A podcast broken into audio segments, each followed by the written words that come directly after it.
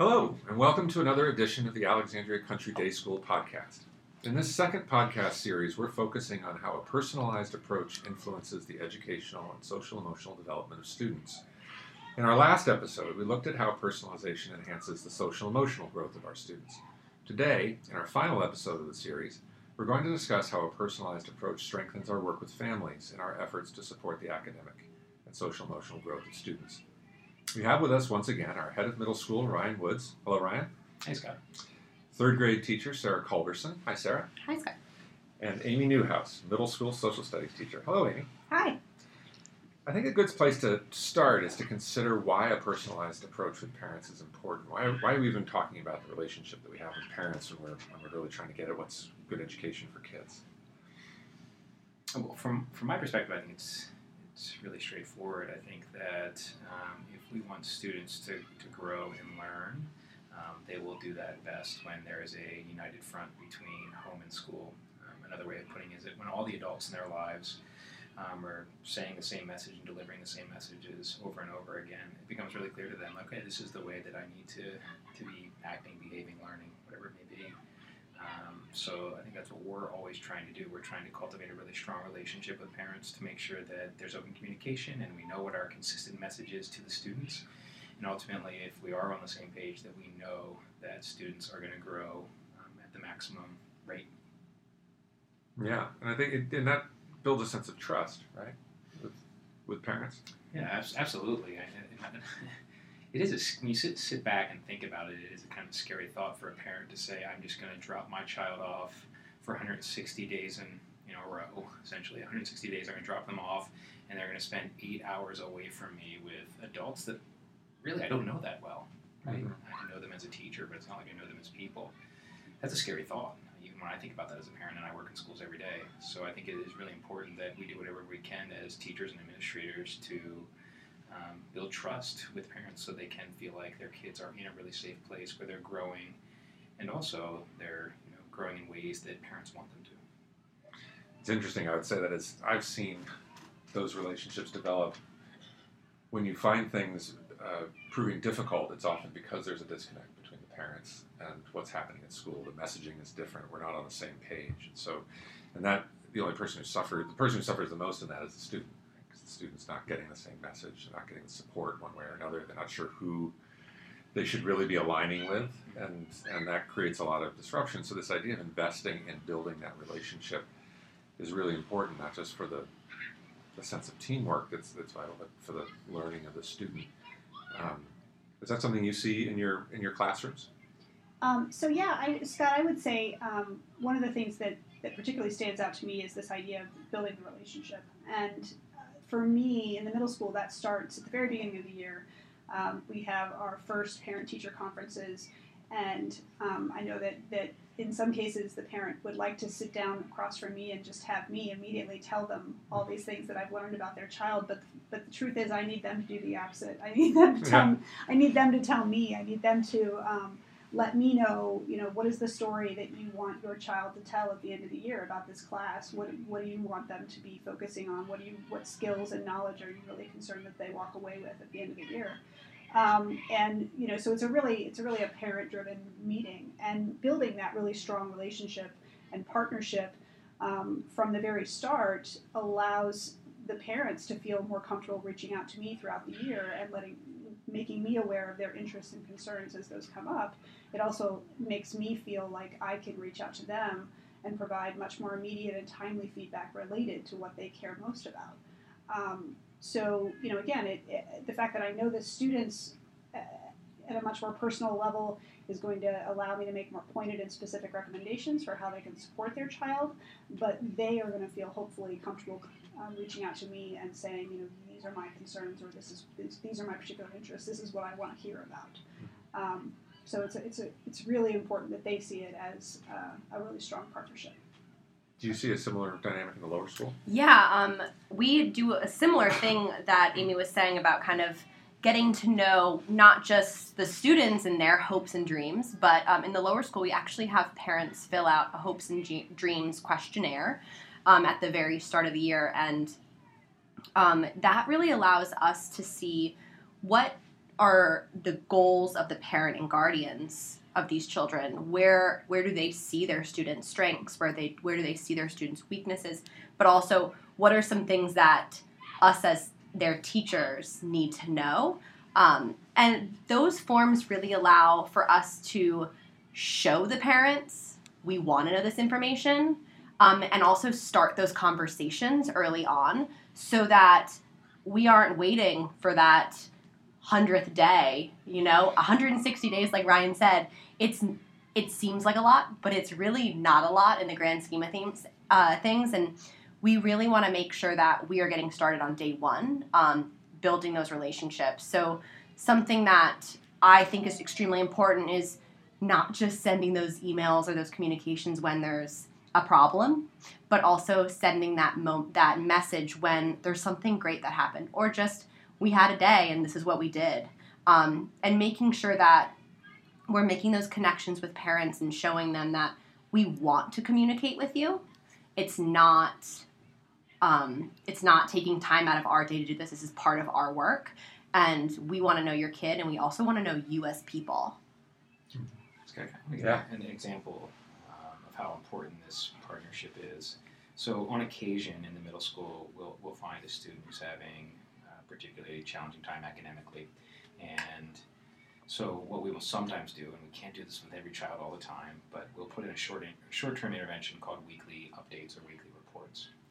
So, that process looks like this. Um, I'll sit down with the grade level team and I'll ask them to share some feedback about the student and what they think the particular challenges are.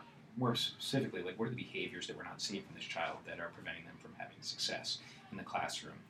So they'll share that feedback, and then I'll also have a conversation with the parents and ask the same thing, kind of like, what are you seeing at home? Like, how are they studying, and what would you like to see um, being, being done differently so that we can help your child find more success? I'll take all that information and then produce just usually about three goals, sometimes four goals for that student.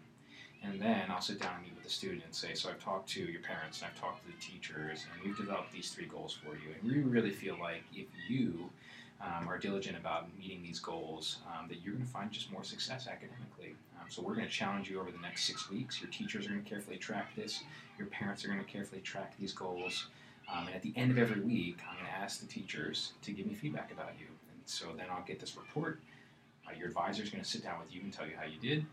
Um, and then we're also going to send it to your parents so they can review it and they can add their feedback about what they're seeing at home. And we're going to do this for six weeks. And it's really remarkable to see how students grow and respond um, in those situations. And I really believe it's not because of the form.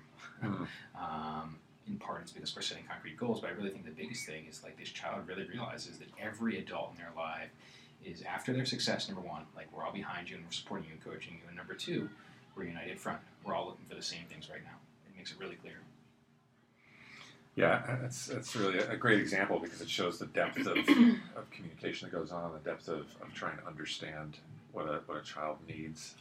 And we don't have all the information as the educators? We only half the picture or part of the picture. And I think that's mm-hmm. the other piece of it. I don't think of the, what happens in the classroom is in some ways that you're sleuthing out what what makes a student tick, what they get, what they don't get, why they're struggling with something, or what they might really love doing that's going to motivate them, and and you're you're kind of uh, you're, seeing you know light and shadow, some things you know about, some things you don't know about. But if you can develop that really close relationship with the parent, you can gain insight into a student in a way that you can when you only see their school selves. You don't know what you know their home self is. And if you can bring those two ideas together, there's so much more opportunity to motivate kids to figure out why something, why are we having this sticking point all the time? You find out, ah, that's something that happens at home too.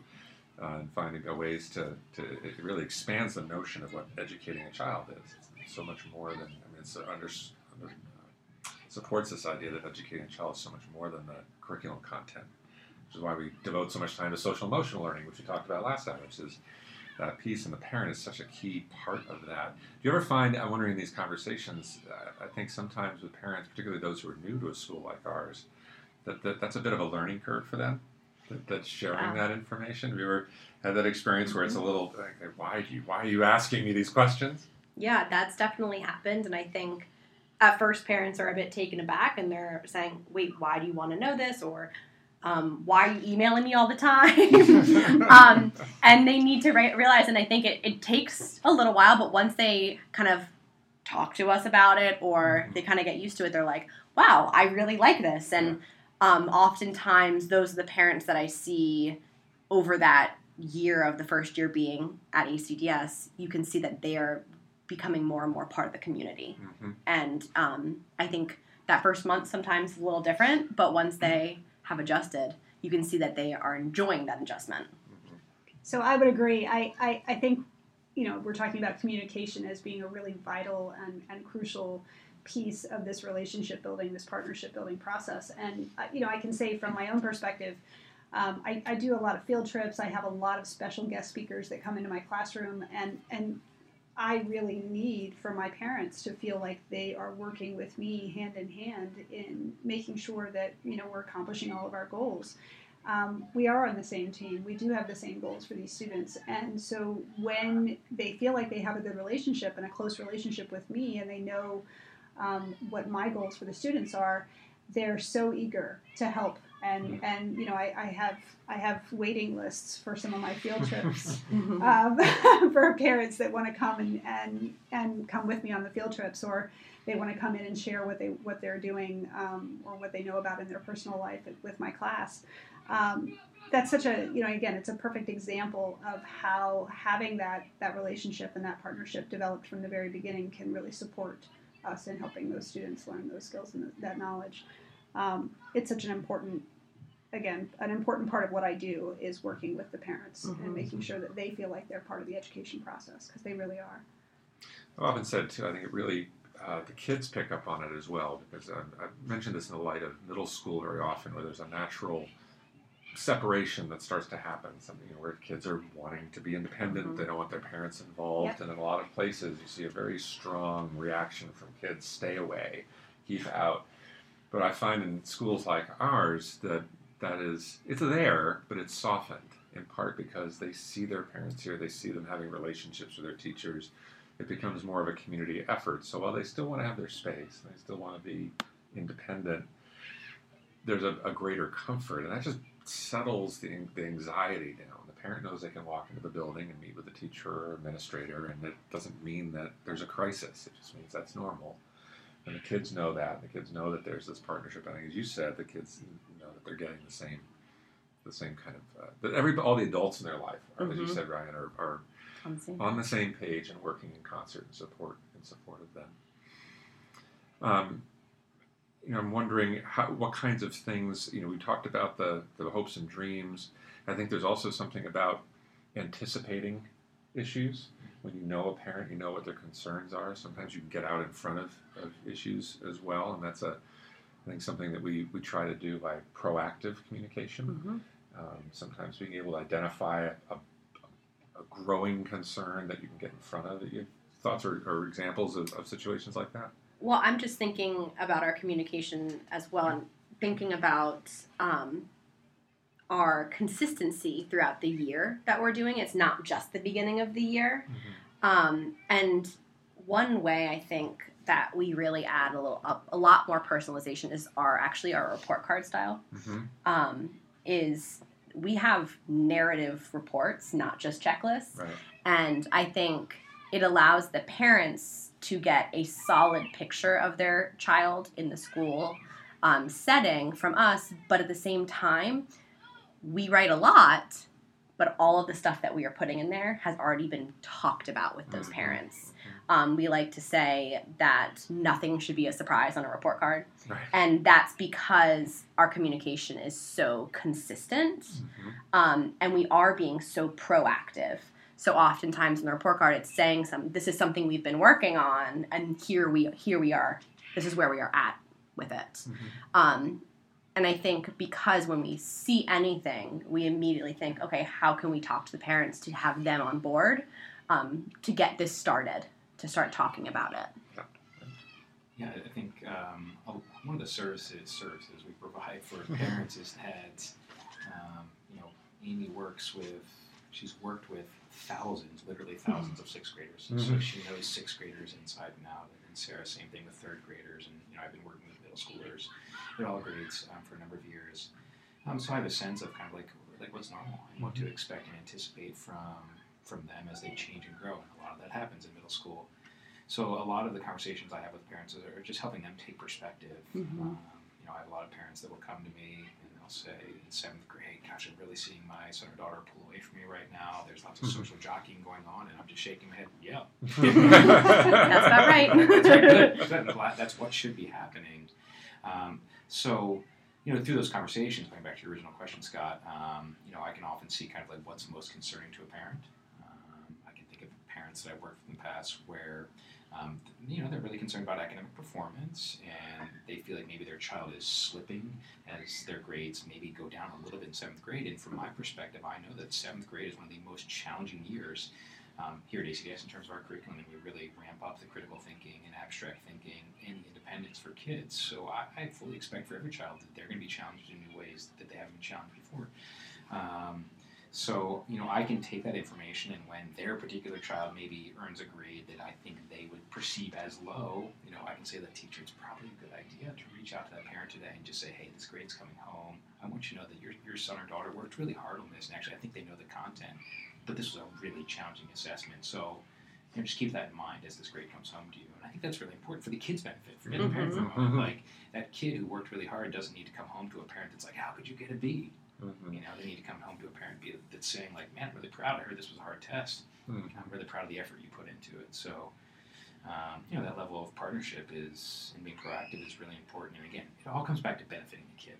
Mhm. Right? That, that's what it's all about. Well, in the end, too, those are those might be situations where you might normally not think this is anything that needs to be Yeah. communicated. It's just a B, right? We but you know that parent well enough to know that that's going to be something they need to have a little, you know, prepping for. Yeah. Um, and I, I think what it comes down to is a lot of people worry, particularly as they send their kids off to school for the first time, that this is their child's going to fall through the cracks. And I think the one thing we can say with confidence is that chi- children don't fall through the cracks Mhm. here. In fact, they, they get a level of, of observation and teamwork around them that, that is, is uh, really, really strong. And I think that's um, that's why this idea of, of having a personalized approach with parents and, and caregivers is really critical because they that, that is the worst thing that can happen. Is a student who's falling through the cracks, has some challenge that, that that's not being addressed, or has opportunities that aren't being capitalized upon. And, and so that's why it's really vital that we do this. Um, we're, we're about out of time, so I want to thank Ryan Woods, Sarah Culberson, and Amy Newhouse for joining us and helping us to understand how a personalized approach strengthens our work with families. This is our final episode, and we hope you've enjoyed this series on personalization. As we head into the summer, we'll be giving more thought to future episodes and welcome your ideas and feedback. If you haven't already done so, check out our previous podcast episodes on iTunes, and we'd love it if you'd rate our podcast and leave us a comment. We really value your thoughts and suggestions for how we can make this podcast as effective as possible. Thank you for listening, and have a great summer.